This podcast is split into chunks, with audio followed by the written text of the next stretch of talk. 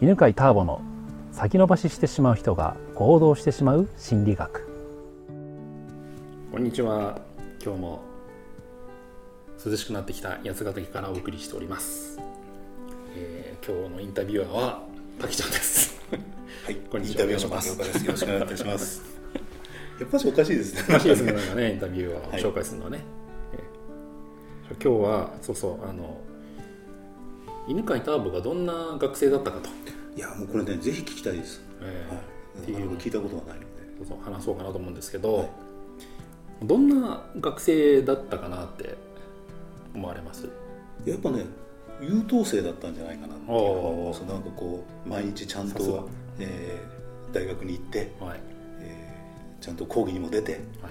えー試験勉強もちゃんとやって、はい。なんか答案答案用紙が全部書くみたいな。うんそんな感じ？そんな感じです、はい。嘘です。ギャグです。うんとねなんかそう。真面目とかなんかちゃんとしてたって思われがちなんですけど、うん。えっ、とねうんまあ基本あんまり学校行かないような学生でしたね。あ大学生の話で言えばね。ーはいはい。もっと小学生くらいから話していくとえっ、と忘れ物がとにかく多くてあそうなんですか？忘れ物チャンピオンで忘れ物ない日の方が少ないくらい、へえ。なんかノート忘れるとか教科書忘れるとか筆箱忘れるとか、はい。あとなんか突発的によくなんか学校で集めたりするじゃないですかあなんかプリンプリントとかね。そうそうそういうのねもうね本当忘れちゃうんですよで忘れると、まあ、昔は本当あのねぼあの体罰が普通に行われていたんで、はい忘れたやつらが並ばされて原稿そうされていくみたいなゴンゴンゴンっつってされていくメンバーのおなじみのメンバーでした、ああそうなんですね。はい、でそれがあの,、まあ、べあの授業中もね集中力がないからちゃんと聞いてなくてよく怒られましたね、うん。で怒られてで大体あのセットにしちゃいけない生徒っているんですよね。この2人を近くに置くと遊び始めるから、でその1人が大体自分なんで もう1人誰かいてね、そいつと、まあ、話されるみたいな、あとねそうそうあのうるさいから前の方に座らされたこともありますね。ああのダメな子そうそうそうそうダメな子の勉強できないじゃなくてなんていうのかな。もう集中してなくて騒がしいやつは、お前はじゃあ先生の一番前に来なさあ、いみたいな、うんうんうんっていう特等席に置かれたこともあります、見えないですね。ええ全然ねちゃんと集中して聞かないしねで宿題もやらないしねもう出されたことも覚えてないんですよねうん。でそうよくね母親に怒られたのは学校でこういうのを次授業があるからこういうものを持ってきなさいっていうそういう紙をね持って帰んないんですよおいや持って帰ってるけど出さないんで出さないんだ。母親に出さない。出さないはいはいはい。出さないから後であの学校から連絡が来て母親が怒られる でなうんなんで出さないの？って怒られるけど、うんうんそもそもな怒られても何とも思わないというか、ああ忘れてたみたいな感じだったんで多分結構きつく言わ言われてたと思いますね。でねそうそう、まあ、忘れ物いっぱいあって。で忘れ物しなくなったきっかけがそうかあの全て学校に置いとけば忘れないんだっていうのに気がついてお全ての教科書とかは全部もう机の中に入れたままとっていうことをしなするようになって忘れ物はだいぶ減りましたなるほどね。画期的な。解決方法を見つけましたで勉強に関しては勉強まあ小学生の頃はねまあまあそんな勉強しなくてもついていけたし中学の時もまあ普通の公立だったんでついてはいけたんですけどでも勉強ちゃんといつもしないのでえっ、と中学の時の中間とか期末の時はもう前日に集中して勉強すると。もう一夜漬けの王。もう王です。もう一夜漬けです一夜漬けであダメだなと思ったらカンニングのためのペーパーを作ります。なるほど。その作戦は練って、うん。うん、ちっちゃい紙に書いとくとか、うん。あとちょっとなんかどっか袖の袖の中の 中にちょっと入れとくとかしておくと。でも面白いもんでそれを書いてる時ってすっごい集中するから、うんそれ作ってる時に覚えるんですよ。カンニングという勉強方法っていうのがなるほど。すごい。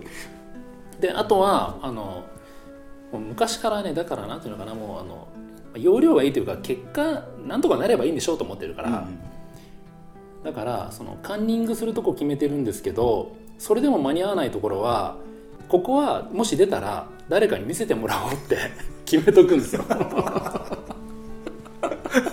大体もう席順決まってるんで、右か左は誰かって分かってるからで大体右に誰か優秀なやつがいたらば、まあ、あいつに見せてもらおうと。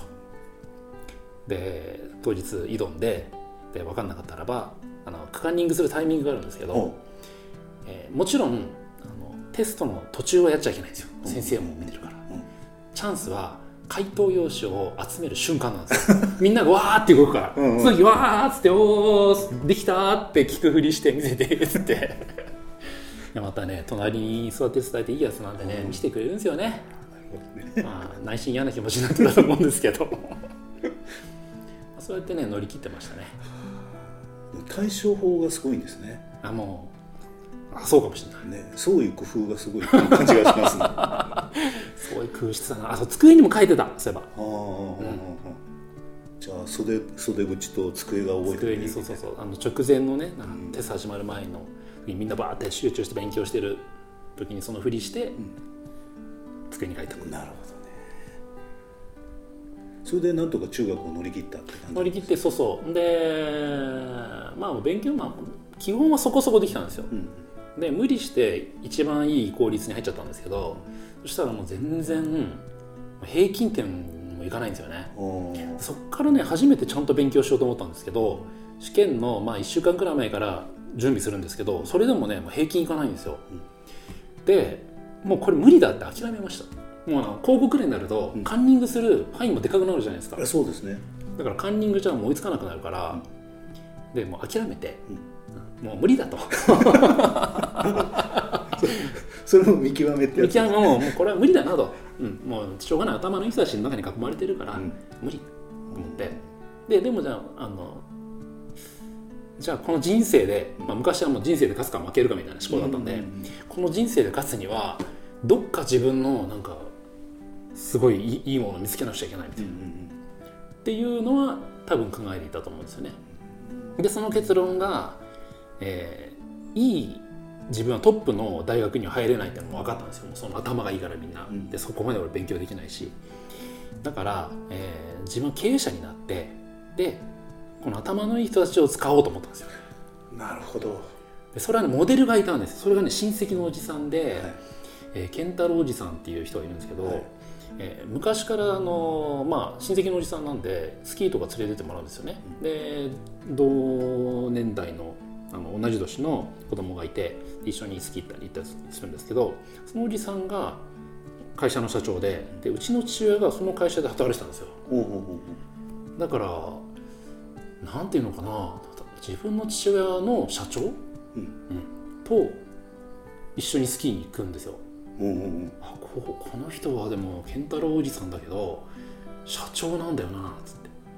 でみんながやっぱ尊敬されてるのをその会社とかのなんかし社員旅行とかに行くと見るわけですよね、であもう自分はもう経営者になろうと。でどうやらそんなにあの健太郎さんに失礼ですけど めっちゃ勉強できなくてもどうやら経営者としてはいけるらしいぞと。あー勉強と経営の能力が違うと。はい、なんかねそまたその親戚の中にすごい学歴の高い人いたんですけど、うんその人は会社員なんですよ、うんうんでどうもそのでも社長の方がすごい稼いでる。うん。すげえでかい家に住んでるみたいな。社長になろうみたいな。なるほどね。じゃあ高校生の頃にもう社長になろうって決めた？なんとなくでもその時はなんとなくですね。でうんうん。実際になろうと思ったのは大学の時ですね。あの進路を決める時にみんなが就職活動をしてるんですけどもう自分はもうやる気にならなくて。で全然就職活動せずに。うんなるほど。ちょっとその辺のことをお伺いしたいんですけど、はい。僕はあの大学でうもうみんなが就職するので、えっと、会社は選んだんだけど会社員になるか、えー自分でやるかっていう選択肢はなかったんですよ。だからそのなぜそのほうはいはいはい。会社員にならないっていう選択ができたのかっていうのをぜひ次回わかりました。お伺いしたいです。はい。よろしくお願いします。ありがとうございまありがとうごすざいます。この番組は犬飼ターボ、ナビゲーター竹岡義信でお送りしました。